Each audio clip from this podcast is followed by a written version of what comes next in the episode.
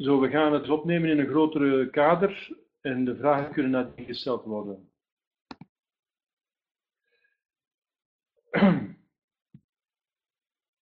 In de naam van de Vader en de Zoon Heilige Geest. Amen. Wees gegroet, Mariaal van genade, de Heer is met u. Gezegend zijt gij boven alle vrouwen en gezegend de vrucht van het lichaam Jezus. En moeder God, bid voor ons arme zondaars, nu en het uur van onze dood. Heilige Thomas van Aquino, bid voor ons, de naam van de Vader en de. Dus we gaan nu uh, spreken over de logistiek. Wat is logistiek? De logistiek is binnenin de logica, de filosofische logica natuurlijk, uh, kan men de logistiek in het algemeen definiëren als de kunst om de logische betrekkingen aan te duiden of af te leiden met behulp van daarvoor passende tekens of symbolen. Op gelijke wijze al in de wiskunde. Dus is het eigenlijk een, uh, een symbolisering, een, een compact maken van de logica.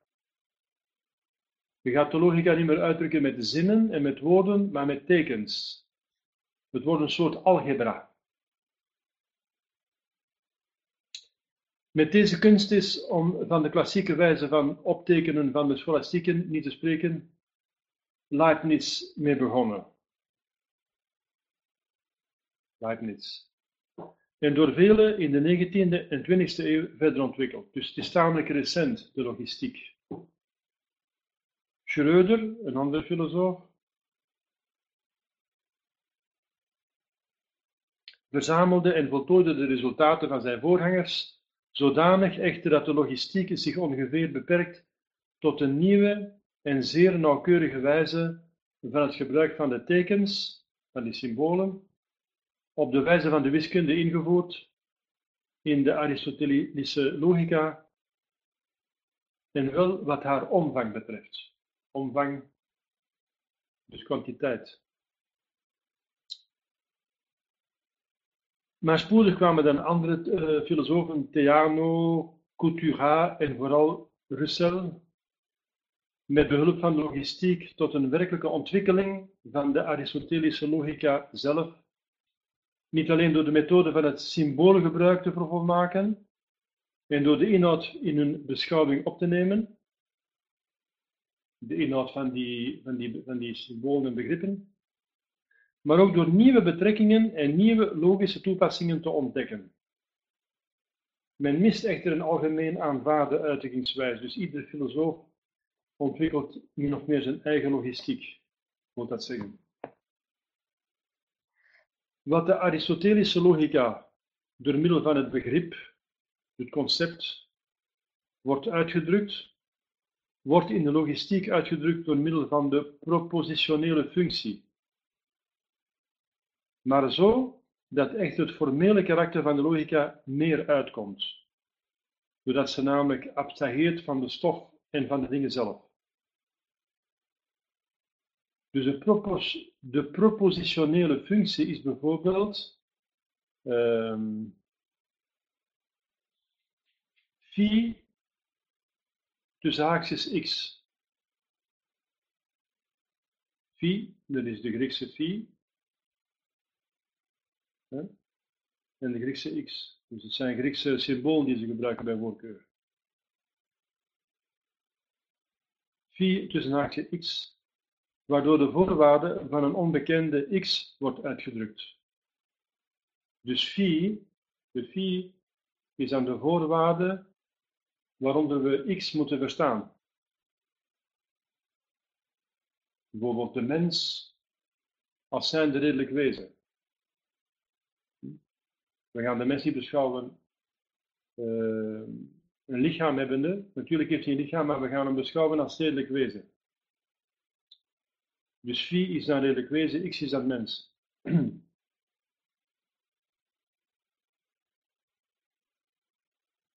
Bijvoorbeeld x is dan een mens.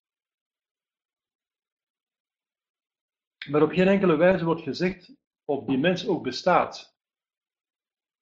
Dat wordt niet gezegd. Het kan een, eh, een uitvindsel zijn En niemand. Dus ik kan een uitzondering. Bijvoorbeeld kunt denken aan een eefje. Aan een, uh, een centaur. Een centaur bestaat niet in de werkelijkheid. Natuurlijk bestaat de mens, maar dat wordt niet uitgedrukt dat de mens bestaat in die functie. Indien een zekere mens, dus een bepaalde mens, bijvoorbeeld uh, Paul, Paul Jansen, ik weet niet wie, hè, een bepaalde mens, bestaat en dan wordt A genoemd, er wordt A genoemd, A, dat is het begin van het alfabet. Meestal verwijst men naar het einde van het alfabet de onbepaalde dingen, de algemene en onbepaalde dingen, de abstracte dingen, en de concrete dingen naar het begin van het alfabet. Dat is in de wiskunde ook zo. Dus indien een zekere bepaalde mens bestaat, die wordt dan A genoemd, dan hebben we x is A. Dus een mens is A. Bijvoorbeeld een mens is A, dat betekent een mens wordt gerealiseerd in uh, het wezen A, hè, Paul Jansen. De mensheid wordt erin gerealiseerd, dus die bestaat. Of x groter dan a. Waarmee bedoeld wordt dat x dus in principe een mens is, dat kan eerder welk mens zijn, en a is dan een concrete mens. Dus een van die vele mensen die zouden kunnen bestaan of bestaan. Dus je moet goed weten wat die symbolen dan uitdrukken. Moet je, begin van je logistiek moet je goed die symbolen uitleggen, want anders uh, verstaat men het verkeerd. De logische werkwijzen zijn bevestiging, zoals we gezien hebben, x is a, dus een mens is Paul, of je kunt ook omkeren, Paul is een mens. Bevestiging, ontkenning, bijvoorbeeld B, dat is een kat, is geen mens, is niet x. B is niet x, B is geen mens, ontkenning. Toevoeging, toevoeging, Bijvoorbeeld een mens, uh, die mens die heeft een blauwe auto. Dan voegt iets bij die mens iets toe. Je verbindt of die heeft blauwe ogen of uh, bruine ogen. Hè? Je, verbindt een eigenschap aan die bepaalde substantie, mens, hè? Vermenigvuldiging. Vermenigvuldiging. Hè? Bijvoorbeeld, uh, het is typisch voor een redelijk wezen om humor te hebben, te kunnen lachen. Dus alle mensen kunnen lachen. Dus kunnen lachen pas je toe op alle mensen. Want alle mensen zijn redelijk. En implicatie, de insluiting. De insluiting. Als een mens een geest heeft, een ziel, dat betekent dat hij ook verstand en wil heeft. Dus zeggen dat iemand een geest is, is impliceren dat hij een geest, een verstand en een wil heeft. Dat noemen ze insluiting of implicatie. En wordt allemaal systematisch uitgedrukt. Ik ga u dat hier allemaal besparen, want dat is allemaal een beetje algebra. Ik ga daar overheen stappen, want uiteindelijk kan ik dat van uh, um, tot deur af. En ik ga spreken over de, de beoordeling. De beoordeling ervan.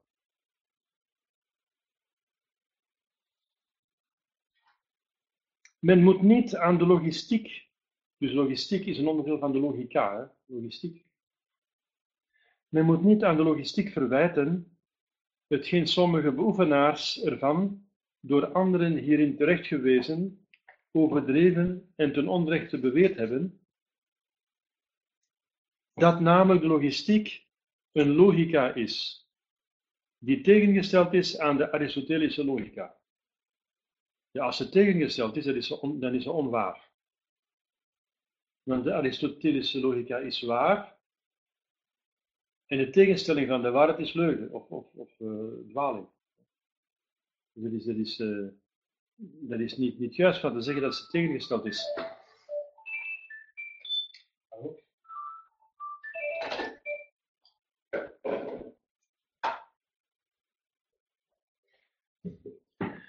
Excuseer, ik heb de telefoon af te leggen.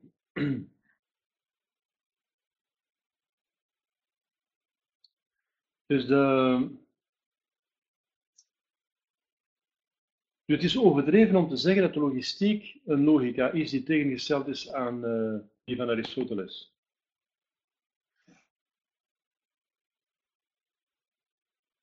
Dat in de logica alleen de omvang beschouwd moet worden. Dat is niet waar, ook de inhoud moet beschouwd worden. Niet alleen de omvang. Want als we alleen maar de omvang beschouwen, zijn we echt met wiskunde bezig. En wiskunde is iets anders dan logica. Wiskunde is wel logisch, maar is uh, niet hetzelfde als logica. Want logica beschouwt ook de inhoud en niet alleen de omvang. Wiskunde beschouwt alleen de kwantiteit. Dus dat in logica alleen de omvang beschouwd moet worden, dat nieuwe waarheden mechanisch en zonder nieuw inzicht krachtens de logistiek gevonden kunnen worden enzovoort. Dat is een overdrijving. Dat is niet waar. Tweede punt wat uh, Boyer, de auteur, hier aanhaalt over de logistiek is het nut van de logistiek dus logistiek behoudt wel de elementen van logica, niet alleen over omvang te spreken, maar ook over de inhoud. Dat is dat wat hij wil zeggen. De logistiek is een verwiskundiging, laten we zeggen, van de logica, maar niet in zover dat ze wiskunde wordt. Dat is dat wat hij wil zeggen. Dus het is een, een schematiging, een schematisering van de logische redenering eigenlijk. Een tweede punt is het nut van de logistiek is wel hierin gelegen, het nut, dat men poogt om volkomen van de inhoud van de volzinnen te abstraheren, zodat de vorm van het logisch denken wordt blootgelegd.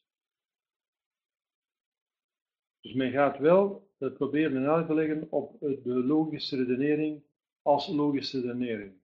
Zoveel mogelijk abstract van de inhoud, maar niet volledig los van de inhoud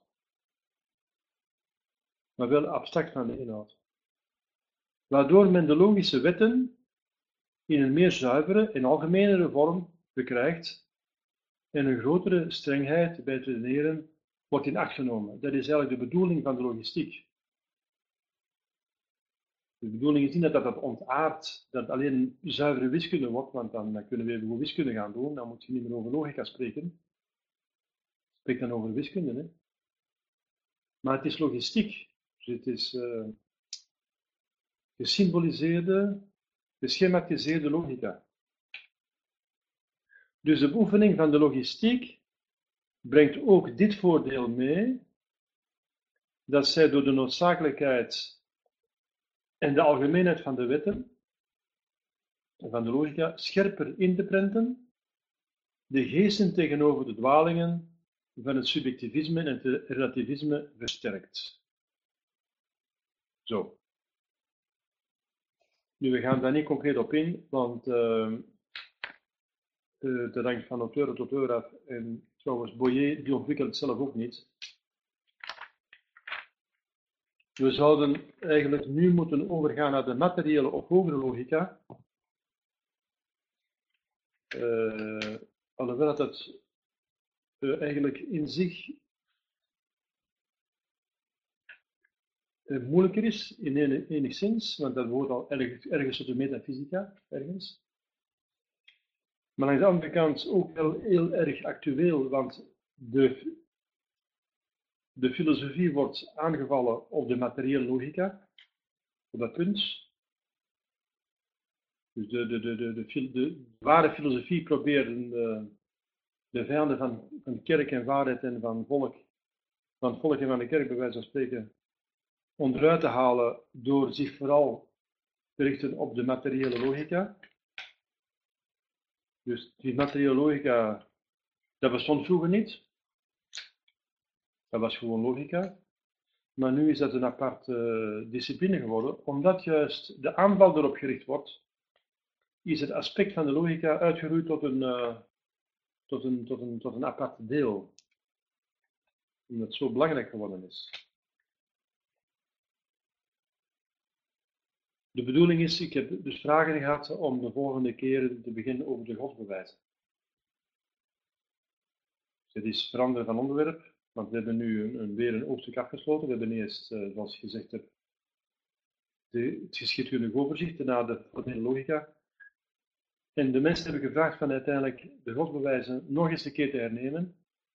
Want ik heb al een paar keer de godsbewijzen gezien, maar het waren alleen maar de vijf godsbewijzen van de, Summa Theologica van Thomas van Aquino. Die zich natuurlijk baseert op Aristoteles. Maar in de Summa Conta Gentiles ontwikkelt uh, Thomas 22 godsbewijzen. Dus niet alleen die vijf van de Summa, de belangrijkste zijn, maar de 22 die uh, varianten zijn van die vijf. En dat lijkt uh, actueel te zijn. De mensen zijn daar uh, geïnteresseerd in. Verschillende mensen hebben mij daarachter gevraagd om die, God, die 22 godsbewijzen uit te ontwikkelen die eigenlijk nergens bestaan. Als u internet afzoekt, bijvoorbeeld, zult u nergens horen spreken over de 22 godsbewijzen van Sint Thomas van Aquino. Ze spreken wel over de vijf godsbewijzen van Sint Thomas van Aquino, maar niet over de 22 godsbewijzen van Thomas van Aquino. En we zullen misschien, uh, ja, dat was al het voorstel, ik denk dat dat, uh, ik, erop ingaan, dat men verschillende dingen over God kan bewijzen. Het staat trouwens in de Romeinenbrief. De, de, de, de brief aan de Romeinen door Sint Paulus. In het, eh, in het begin van eh, de brief staat erin dat iedereen vanaf de schepping eh, God kan kennen door het observeren van de schepping, zijn almacht, zijn uniek wezen, zijn kennis, zijn oneindige kennis en zijn geestelijk wezen. Dus dat God, het bewijs dat, dat hij kan, zijn bestaan gaan gekend worden en zelfs bepaalde eigenschappen van hem kunnen gekend worden, dat staat zelfs in de Heilige Schrift. Dus dat staat buiten kijf. Ook het Eerste Vaticaans Concilie heeft dat bepaald dat de onfeilbaar dogma uitgeroepen dat inderdaad God, Gods bestaan kan bewezen worden. En wij kunnen die bewijzen dus inderdaad ook geven, we hebben ze. Waarom dan niet alle bewijzen geven? Waarom niet alle bewijzen geven? Maar als men kan bewijzen, wetenschappelijk kan bewijzen dat God bestaat en dat hij al die eigenschappen heeft, dan zijn we al een eind op weg om de moderne mens in contact te brengen met God. Want een van de grootste hinderpalen is te zeggen, er is geen God. Of, of God is dit of dat, wat hij niet is. En uh, dat kunnen we dus zelfs wetenschappelijk al weerleggen. Dat betekent noodzakelijk, iedereen moet noodzakelijk dat aanvaarden om niet als dom door te gaan. Als iets wetenschappelijk bewezen is en je verwerpt het, dan ben je dom. Ben je gewoon dom. Als het bewezen is dat 1 en 1 2 is en je zegt 1 en 1 is niet 2, dan gaat je door als domme mens. Dat is onaanvaardbaar. Niemand wil dom zijn. Dus als we erin slagen, en dat kunnen we, om de bewijzen te geven, dan is, dan is een moderne mens eigenlijk al een groot deel op weg. En uh, men probeert dan die bewijzen uh, te ontkrachten, maar die ontkrachtingen zijn sofismen, zijn dwaalredeneringen. En ook dat, daar zou men dus moeten op, moeten op antwoorden, op die dwaalredeneringen, die die godsbewijzen trachten te ontkrachten. En omdat de meeste mensen niet erg bedreven zijn in de filosofie, slagen ze er niet goed in om die valse weerleggingen te weerleggen. En dan uh, hebben die bewijzen van Gods bestaan uiteindelijk een kracht verloren voor die mensen. Of hun tegensprekers. Spijtig. Dus als het echt wetenschappelijke bewijzen zijn die we kunnen geven van God bestaan en van zijn, eh, van zijn belangrijkste eigenschappen, zoals in de, de brief aan de Romeinen staat, uh, dan, uh, als we dat kunnen wetenschappelijk bewijzen, uh, dan hebben we dus een heel belangrijk instrument in handen. Maar daarbij moet ook nog komen de weerlegging van alle valse weerleggingen van die bewijzen. Zo, daar gaan we dan de volgende keer het over hebben. Ik heb nog een kwartier over. Ik kan eventjes spreken over de materiële logica, om het verschil te tonen met de formele logica. We hebben tot nu toe formele logica gedaan. En wat is het verschil tussen formele en materiële logica? Dat kan ik wel eventjes nog geven. Wel, de logica, dus de denkleer, die het eerst echt systematisch door Aristoteles is ontwikkeld, door zijn, uh, in zijn werk het organon. Hè? Het organon. Pardon. De logica ordent de denkacten. Maar de formele logica ordent de denkact door de beschouwing van het begrip los van de inhoud. De materiële logica, die nu uiteengezet moet worden, ordent de denkact door acht te geven op de inhoud van de begrippen. De inhoud. Dus de formele kijkt naar de vorm. Vooral. De materiële logica kijkt vooral naar de inhoud van die begrippen. Of om hetzelfde anders te zeggen, we gaan hiervan uit dat de logica in haar geheel als formeel voorwerp heeft de denkmaaksels of tweede begrippen. Secunde intention in Latijn.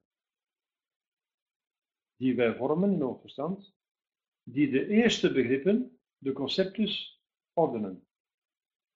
Namelijk de betrekkingen, de zichtbaarheden, termen enzovoort.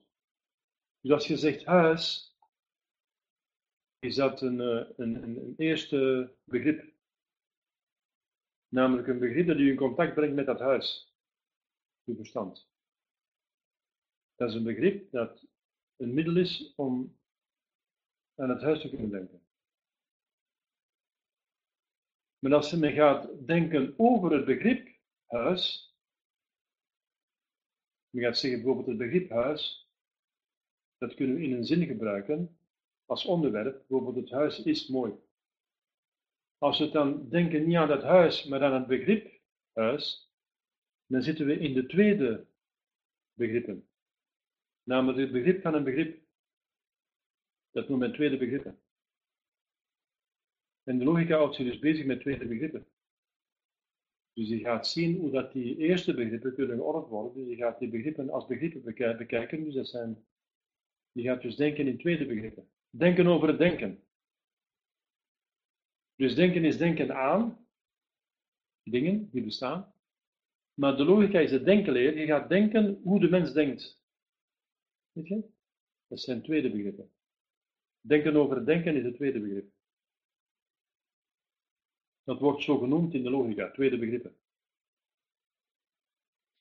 Dus de formele logica beschouwt deze tweede begrippen op zich op zichzelf en zonder een betrekking tot de dingen waarin zij hun grond vinden. Dus de formele logica gaat denken over het huis is mooi. Als ik zeg het huis is mooi, dan ontken ik dat het huis lelijk is. Want lelijk is het tegenovergestelde van mooi. En als ik zeg het huis is mooi, dan zeg ik impliciet dat het huis niet lelijk is. De, de, formele logica gaat spreken over de, vooral concentreren over de, de, de, de logica van de begrippen onder elkaar. De materiële logica, die gaat zich bezighouden met vooral met de inhoud van die uh, begrippen. Namelijk, kunnen wij wel over een huis denken? Kunnen wij wel zeggen dat ze mooi is? Kunnen wij wel zien dat het zedelijk is? Kunnen wij dat onderscheid wel maken? Kunnen we dat wel?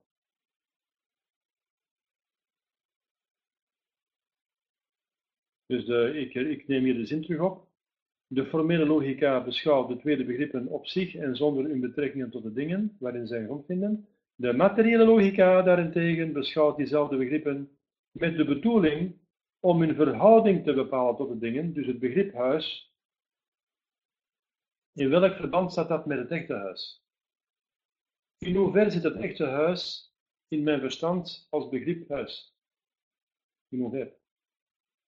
Als ik zeg huis, bijvoorbeeld het huis waar ik hier woon, Kerkhoflaan 44, als ik zeg het huis van de Kerkhoflaan 44 en ik denk eraan, heb je dan het ganse huis in mijn gedachten of maar gedeeltelijk? Bijvoorbeeld, denk je aan elke molecuul, elke plaats, elke kleur die er in het huis is, elke leiding, aan alles, of alleen maar aan bepaalde dingen van het huis. Dus je gaat zien de relatie tussen mijn begrip en het ding. Niet de relatie tussen de begrippen onderling, maar tussen het begrip van het ding en het ding zelf. Zeg, hoe verhoudt zich mijn denkbeeld, mijn denken van dat ding met het ding zelf? Weet ik er nu alles van?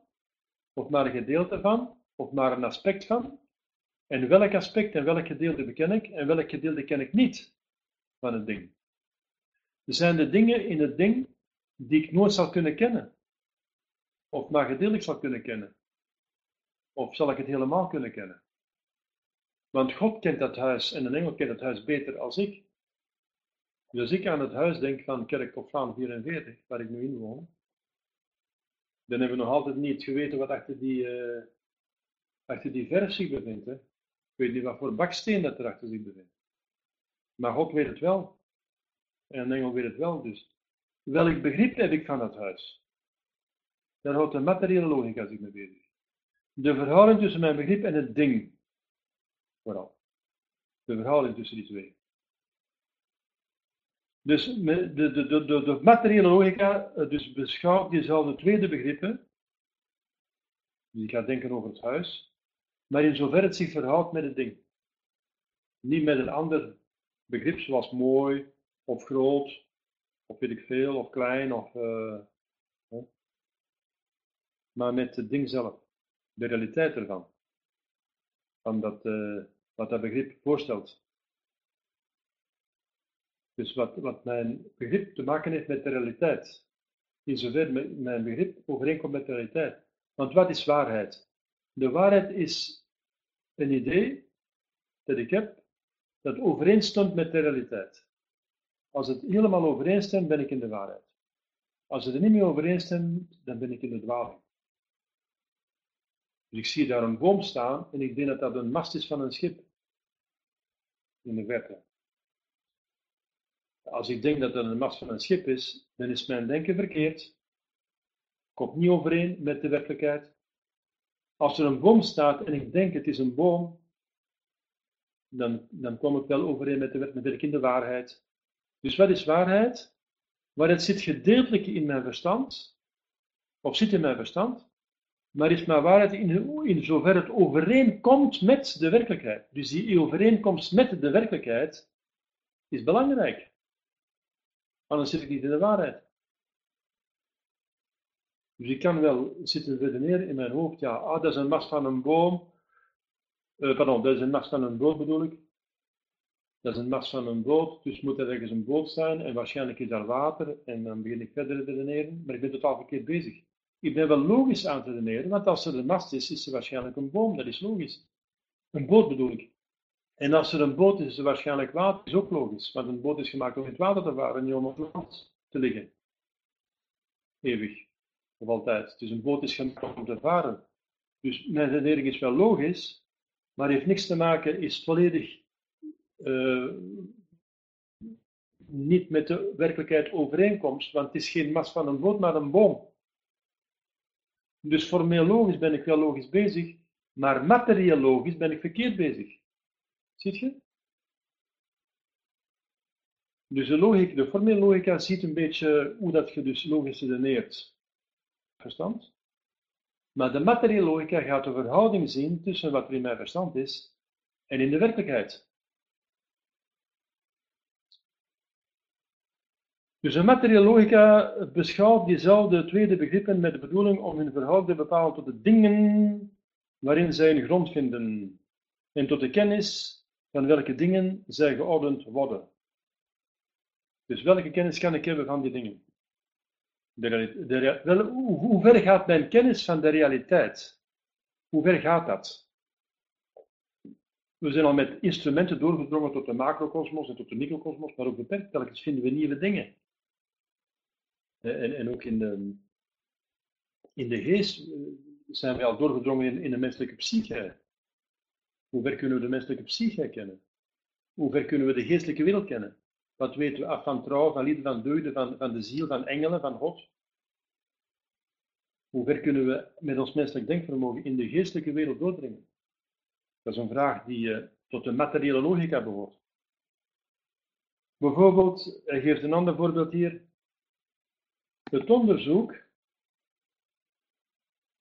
naar de omvang van het predicaat in een bevestigd tussen van het uh, gezegde, zeggen we in het Nederlands. Predicaat is eerder uh, predica, dicere, dat is van het Latijn. Uh, het gezegde van een, van, een, van een zin, het gezegde. Het onderzoek naar de omvang van, het, van de predicaat of gezegde in een bevestigend uitgesproken oordeel behoort tot de vraagstukken van de formele logica. Hm? Dat zijn de verhoudingszin tussen het onderwerp en het predicaat. En de omvang van het predicaat. Het onderzoek echter naar de verhouding waarin een eenzinnig algemeen predicaat staat ten opzichte van het ding, de werkelijkheid, de realiteit, behoort tot de vraagstukken van de materiële logica. Daarom behandelen gewoonlijk de auteurs in de materiële logica de vraagstukken over de eenzinnig algemene begrippen, de categorieën, de wetenschap en de beginselen. Want die hebben vooral betrekking op de verhouding met de dingen, de realiteit. Bijvoorbeeld als ik spreek over de mensheid. Wat is dat, de mensheid? Heeft iemand ooit de mensheid gezien? Je dat je ziet, mensen. Ik heb in mijn leven al mensen gezien. Maar ik heb nooit de mensheid gezien. Maar kunt je zeggen, de mensheid bestaat niet? Kunt je ook niet zeggen. Dus ze bestaat. Maar waaruit bestaat ze dan? Dus daar houdt de materiële logica zich mee bezig. Ziet je? Dus de verhouding tussen mijn denken en de realiteit. Dus ik kan wel de mensheid. Dat is een begrip dat voor mij toch duidelijk in mijn geest is wat dat betekent. En die bestaat ook in de werkelijkheid, maar hoe bestaat die in de werkelijkheid? Hm? Wat is de verhouding tussen dat begrip en de werkelijkheid? Men moet echter voor ogen houden dat dezelfde onderwerpen ook tot de metafysica behoren. Dezelfde onderwerpen als die van de materiële logica. Maar ze worden door de redenkundige onder een ander opzicht beschouwd dan door de beoefenaar van de metafysica.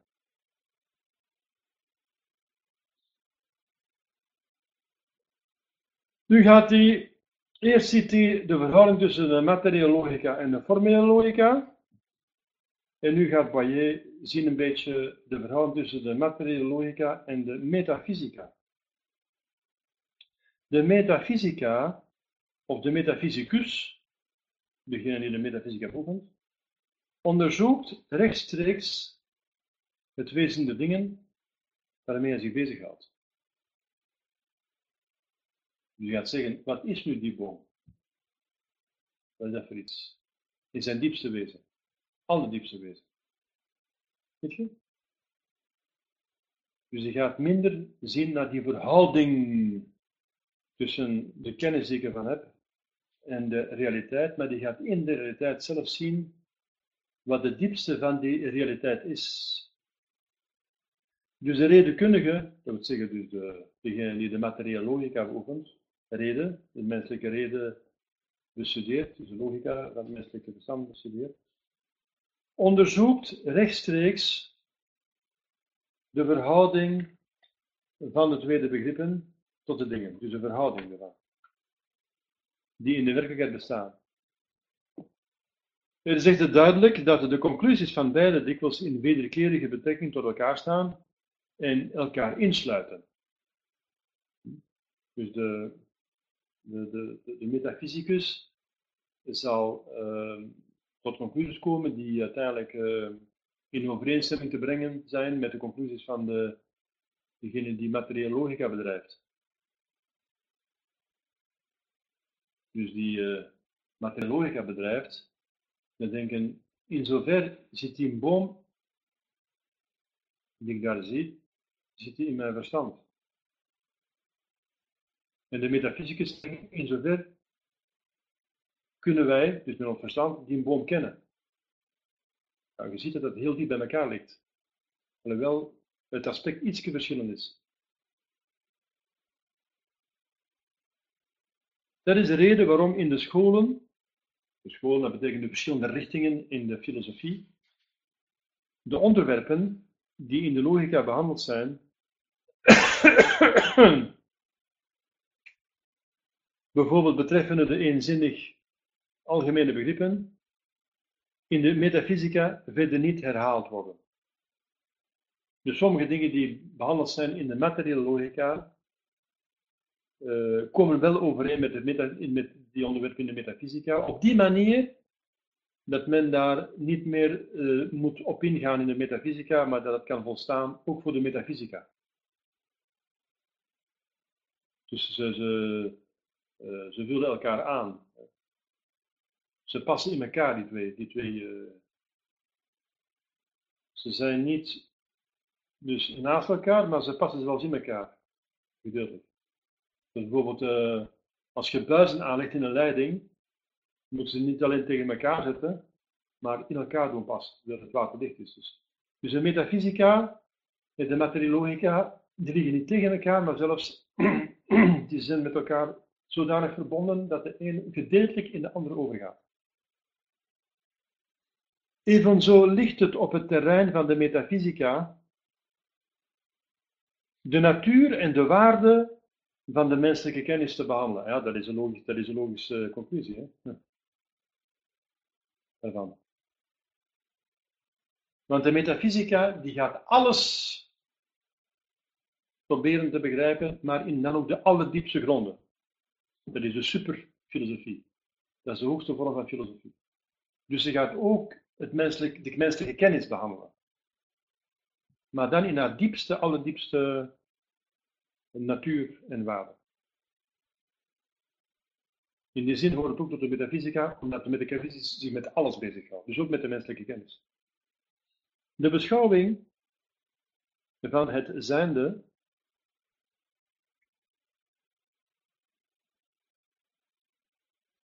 in het algemeen behoort tot dezelfde wetenschap waartoe de beschouwing van het eerste zijnde behoort. De beschouwing van het eerste zijnde is een metafysica.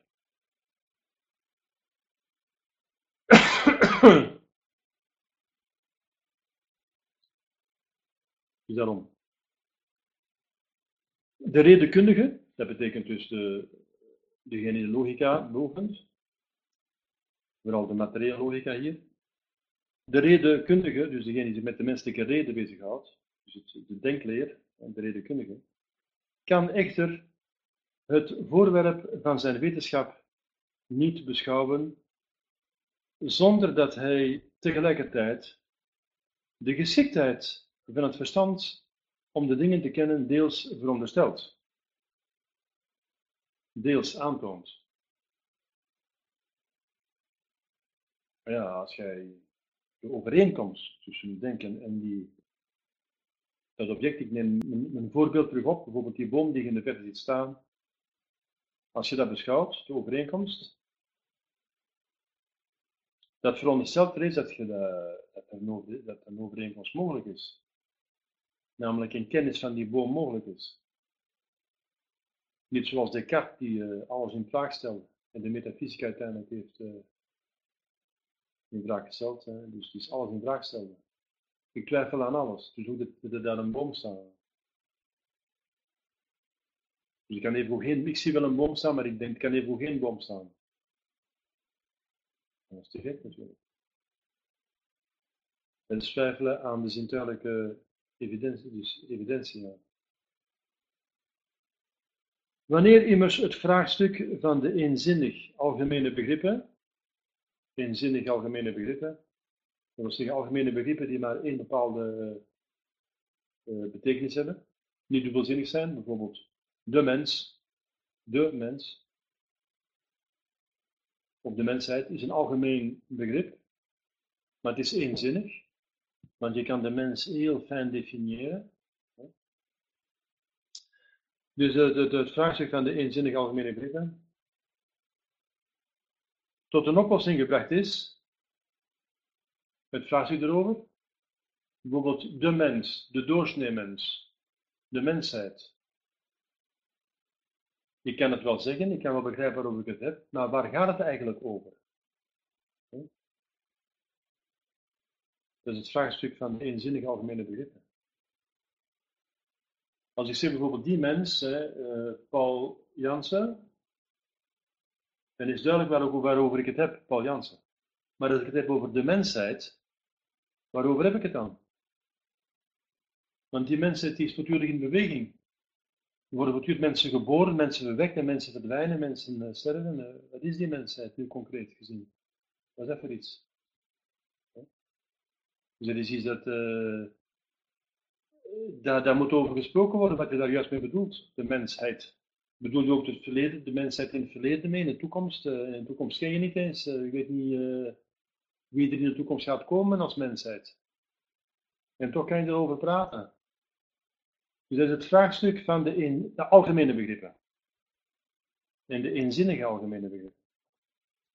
Als dat tot een oplossing gebracht is, is, het ook, is ook het kenprobleem reeds grotendeels opgelost. Om dus niet in herhalingen, nutteloos zijn en verveling verwekken, te vervallen, moeten de onderwerpen, die tegelijk tot de logica en de metafysica behoren, in de hogere logica, dus in de materiële logica, zodanig behandeld worden dat het niet meer nodig is om er zich in de metafysica voor de tweede maal uitdrukkelijk mee bezig te houden. Goed, dat is logisch. Dus dat is praktisch zijn. Het zal echter dienstig zijn om slechts die delen van de metafysica en metafysische verhoudingen bij de logica te betrekken die niet uitgesteld mogen worden, om aan logica te kunnen doen. Dus je gaat daar ook de metafysica niet bij halen als het niet nodig is. Dat klinkt allemaal heel erg redelijk. Hè? Op grond van hetgeen wij hier naar voren gebracht hebben, wil het ons voorkomen dat de volgende vraagstukken noodzakelijkerwijze in de hogere logica in behandeling moeten genomen worden. Dan heb je dus vier vraagstukken die uh,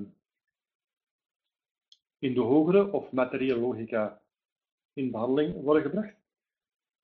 Het eerste vraagstuk is de geschiktheid van de mens om de waarheid te achterhalen.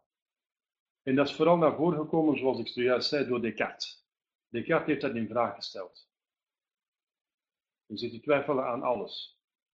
Dus hij zegt, ik verklaar mezelf onkundig om alles te weten. Wat een twijfel is, dus dat je, dat je zegt, ik weet het niet. Dus hij heeft het uh, menselijk verstand onkundig gemaakt om de werkelijkheid, de realiteit te kennen. En dan, uh, dan, dan, dan, hebben wij, dan hebben de, de, de, Thomisten en de, de, de, de, de, de scholastiekers daartegen gereageerd. Dus het eerste vraagstuk is de geschiktheid van de mens om de waarheid, dus de kennis van de werkelijkheid in die zin, hè? want wat is waarheid? Hè? Dat vroeg zich Pilatus al af. Want voor hen was de waarheid praktisch gebonden. Dat wil zeggen, de waarheid is hier dat ik als ik Jezus loslaat, dat ik mijn plaats verlies. Dat is mijn waarheid. Wat is de waarheid? Hè? Jezus had het over een andere waarheid. Als hij zegt, ik ben gekomen om getuigenis af te leggen van de waarheid, had Jezus het over een andere waarheid, namelijk over de waarheid wat onze verhouding is met God voor het eeuwig leven. En Pilatus was alleen maar geïnteresseerd, blijkbaar, in de waarheid over uh, wat hem dus zijn aardse leven zo comfortabel mogelijk zou kunnen maken. Dus over welke waarheid hebben we het? Hm? Dus ik herhaal het eerste vraagstuk gaat gaan over de geschiedenis van de mens om de waarheid te achterhalen. En de, pardon, en de dingen zelf te kennen, dus de, de, de dingen in de realiteit, zelf te kennen zoals ze zijn in zich. In zich. Want ik kan daar een verkeerd begrip van hebben.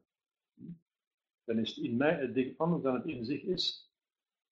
De dingen zelf te kennen zoals ze in zich zijn, waarin de algemene weerlegging zal bestaan van een scepticisme en idealisme. Het idealisme van Descartes zegt ik twijfel van alles, en een scepticisme zegt ja, we kunnen gewoon niks kennen. We kunnen niks kennen. Zeggen de sceptici. Dan zeggen, dan zeggen wij, zwijg maar, want dan kun je ook niet weten of je kunt weten. Dus als je niks kunt weten, zwijg dan, maar dit ons ook niets te vertellen. Hm? Daar komt het eigenlijk op neer op onze willen. Maar dat zullen we wel zien. Het tweede vraagstuk is dan van de materiële logica of de hogere logica, de eenzinnige algemene begrippen. Want die stellen een bepaalde moeilijkheid. Ik heb al gesproken over de mensheid. Wat is dat voor iets? Wat is de doorsnee mens? Wat is dat? Beschrijf mij de doorsnee mens. Hoe groot is die? Welke kleur heeft die? Dat, zijn, uh, moet over gesproken worden. Hè? Vooral tegenwoordig, dat je geen beschuldigd wordt van racisme. Uh, welke kleur heeft de doorsnee mens? dus, uh, wat is het verstand van een doorsnee mens? Wat is, wat is dat, de doorsnee mens? De mensheid, of de mens. Wat is de mens? Of wat is het dier? Of wat is uh, de schoonheid? Wat is dat? Derde vraagstuk. De bewijsvoering en de wetenschap in het algemeen. Kunnen wij iets bewijzen en kunnen wij iets zeker weten? Wetenschap als zijnde zeker weten. Kunnen we dat? Ziet, er is een reactie tegen Descartes en Kant en zo, tegen die moderne wetenschap, die moderne filosofen, die uh, het verstand dus zot verklaard hebben. Dus niet in staat om de werkelijkheid echt te kennen. De vierde vraagstuk is dan de wetenschap in het bijzonder. Dus het zeker weten in het bijzonder. Want filosofie is dus een wetenschap die zeker weet. Zo, ik ga je even ophouden, want ik heb het tijd trouwens voorbij gestreefd. ik heb lang gesproken dan een uur. Ik ga eventjes terug naar de chatmogelijkheid. Als er vragen zijn. Heer Robin schrijft een van die dwaalredeneringen, schreef Etienne Vermeers in zijn boek over God. Ze zeggen over God, maar hij ontkent dat God bestaat. Hij spreekt uh, wel over iemand uh, die hij bestrijdt. Dus, uh, dus hoe kan je iemand bestrijden die niet bestaat? Kun je ook al afvragen. Dus Etienne Vermeers in zijn boek over God, maar hij is atheïst. Dus, zijn boek over God en getekend. Hij schrijft, als God bestaat, almachtig en goed is, waarom is er dan zoveel lijden en kwaad op aarde? Ah ja, maar dat, uh, dat is een uur uh, uitleg, hè? Dat is een uur uitleg. Dat is een van de diepste vragen die, de, die er bestaan, hè? En er bestaat een, een heel redelijk, een heel mooie uitleg over. Uh, om kort te zijn kun je zeggen, het kwade bestaat met oog op een groter goed. Met oog op een groter goed. Een tweede element kun je ook geven, om heel kort te zijn. er is fysisch kwaad en er is moreel kwaad. Het fysisch kwaad, dat is uh, al het kwaad dat niet moreel is. Dat betekent al het kwaad dat niet slecht, dat niet uh, moreel slecht is bijvoorbeeld een, uh, een aardbeving, een ziekte, dat is niet moreel slecht. Dat is geen ondeugd, dat is geen zonde van ziekte zijn. Maar het is wel het gevolg van het morele kwaad. Bijvoorbeeld een aardbeving, eh, het, het, het, het verliezen van een werk, een ziekte, een, een gebrek, uh, het sterven, het lijden. Dat zijn allemaal fysische kwalen. Dat noemen we het fysisch kwaad. Dat is wel het gevolg van een moreel kwaad. Het is omdat de Adam en Eva gezondigd hebben dat het over de aarde gekomen is. Want in het aardsparadijs was daar geen sprake van. In het aardsparadijs was er van fysisch lijden geen sprake. Dus is wel, het een is wel gevolg van het ander. En dan het, het morele kwaad, dat betekent de zonde. Dat is nog een ander principe. Komt uitsluitend van een misbruik van een vrije wil, van een schepsel. Misbruik van een vrije wil van een schepsel. En er zijn twee soorten schepselen die hun wil misbruikt kunnen en misbruikt hebben. Dat zijn engelen en mensen. En een volgende element van uitleg is, God heeft de vrije wil geschapen om die wezens naar de hemel te kunnen brengen. Want de hemel is een liefdesrelatie en die moet van twee kanten komen. Want de liefde komt van twee kanten. De oerliefde is de Heilige Geest, en die komt van twee personen, van de Vader en de Zoon. Dus alle liefde, alle andere liefde die de Heilige Geest niet is, is, een, is naar het beeld geschapen van God. Is een beeld van de Heilige Geest. En komt dus ook van twee kanten, van, twee, van twee, minstens van twee personen. Dus er moet een ja-woord tegenover staan. En om een ja-woord te kunnen zeggen, moet men een vrije wil hebben. Dus om de mensen en de engelen naar de hemel te kunnen brengen, om een oneindige goedheid te kunnen uitdrukken, want de hemel is een participatie aan God, is een oneindige gave, is het schepsel laten deel hebben aan God.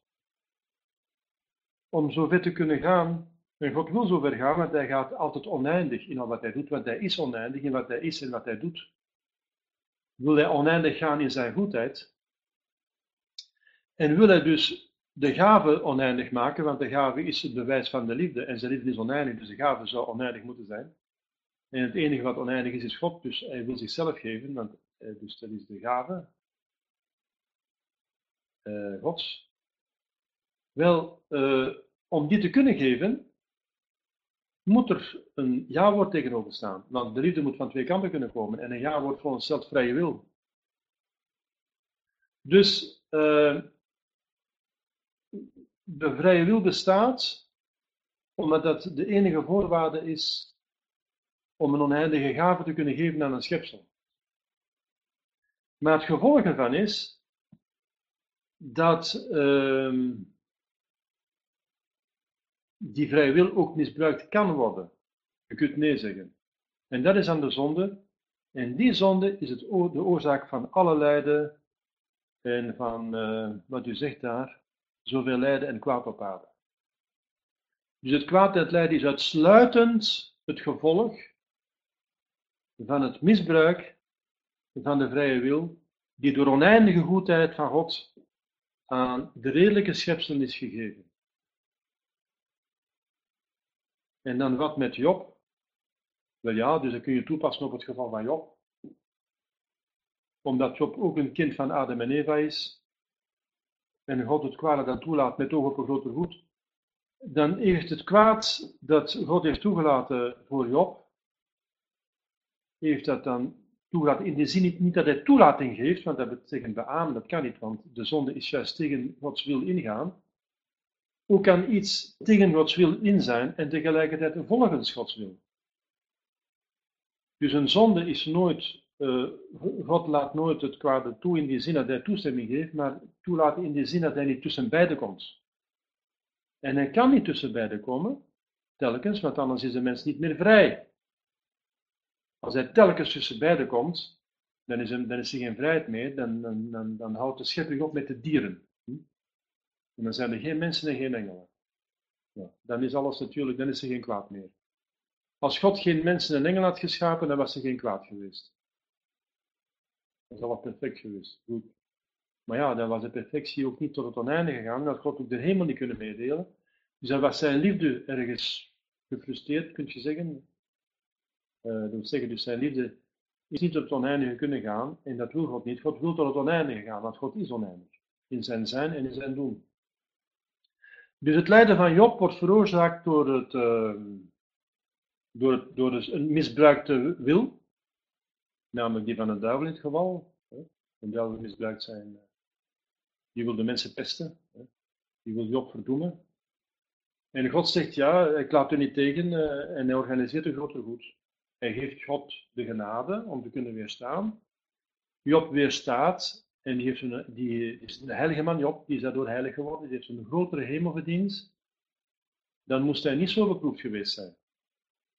Dus de hemel die uh, Jezus verdiend heeft, is een grotere hemel dan die Adam en Eva zouden gehad hebben zonder zonde. Dus als God het kwade dus niet verhindert, dan organiseert hij een groter goed, even het kwade van Adam en Eva niet verhindert. Dus het, het, het er wordt nu een groter goed georganiseerd door de verlossing dan door de schepping. Dus de schepping was de mens zetten in een aardparadijs, bestemmen voor een hemelsparadijs. Maar het hemelsparadijs wordt groter met de verlossing. Omdat je door het lijden ook meer kunt verdienen. En dat is het, eh, de uitleg van Job. Dus Job heeft meer kunnen verdienen en heeft het ook gedaan. En je ziet ook dat hij dus nadien, op het einde van zijn leven, dus veel meer, hij kreeg uh, terug kinderen, mooie kinderen, prachtige kinderen en veel schapen en kamelen en rijkdom en huizen. Dus hij werd meer nog gezegend op aarde en in de hemel natuurlijk, dat houdt er mee op, uh, dan voordien. Dus dat is een kort antwoord op een heel moeilijke vraag, maar alleen de katholieke godsdienst heeft daar een antwoord op. Geen enkele andere godsdienst heeft een verklaring over het lijden. Dus het is een mooie vraag, maar ze vraagt wel een hele uitleg. Je kan daar niet lang op ingaan, want anders zou het weer een derde cursus worden. We hebben al twee cursussen achter de rug. Het zou een derde cursus worden. Maar het is inderdaad een zeer uh, belangrijke vraag. Zijn er nog andere vragen die betrekking hebben met de logica uh, die we juist gezien hebben? Dus we gaan volgende, volgende keer proberen te organiseren de uitleg van de godsbewijzen. Dus vermis dat dat wel uh, populair is. Dus veel mensen interesseren zich daarin. Zou ik willen vragen om daar reclame voor te maken. Als u wilt, zoveel mogelijk.